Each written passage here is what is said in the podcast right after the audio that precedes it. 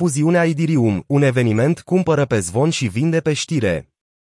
Fuziunea Idirium a decurs fără probleme din punct de vedere tehnologic, fără buguri sau probleme raportate de comunitate. Cu toate acestea, prețul Idirium a scăzut de la 1400 la 1000 de dolari după anunț. Impactul fuziunii asupra prețului Idirium Înainte de fuziune, unii analiști au declarat că evenimentul va duce probabil la creșterea vertiginoasă a prețului Idirium. Cu toate acestea, până acum, niciuna dintre predicții nu s-a materializat, Idirium tranzacționându-se la 1451 de dolari, în scădere cu aproximativ 9% în ultimele 24 de ore și cu 16% în ultimele 7 zile. Odată cu succesul fuziunii, taurii au preluat controlul, ceea ce indică că actualizarea a fost un eveniment de tip cumpără pe zvon și vinde pe știre. Un grafic specific sugerează că investitorii ar fi anticipat scăderea prețurilor în urma fuziunii, pregătindu-se să-și abandoneze pozițiile.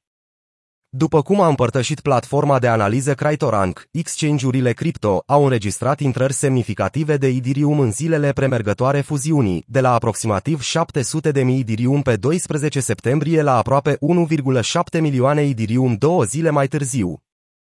Astfel de intrări apar adesea atunci când investitorii intenționează să-și vândă activele. De asemenea, în raportul săptămânal privind fluxurile de capital în active digitale, managerul de fond CoinShares a raportat că produsele de investiții bazate pe Idirium au reprezentat majoritatea ieșirilor totale săptămâna trecută, înregistrând ieșiri de 61,6 milioane de dolari. Cu toate acestea, poate cel mai semnificativ factor a fost declarația recentă a președintelui SEC, Gary Gensler, conform căreia criptomonedele Proof of Stake ar putea fi considerate valori mobiliare. Conform noului consens, Idirium oferă profituri deponenților într-un proces cunoscut sub numele de staking. Gensler a susținut că activele native ale blockchain-urilor Proof of Stake ar putea trece testul Howey, un test critic folosit pentru a determina dacă un activ se califică drept contract de investiții și, prin urmare, intră sub incidența legilor federale de securitate. Între timp, vânzările pare să aibă rădăcini în factori macroeconomici generali, principalul declanșator fiind o creștere a inflației. Pe baza datelor recente privind inflația, este de așteptat ca Rezerva Federală să crească ratele dobânzilor pentru a controla situația.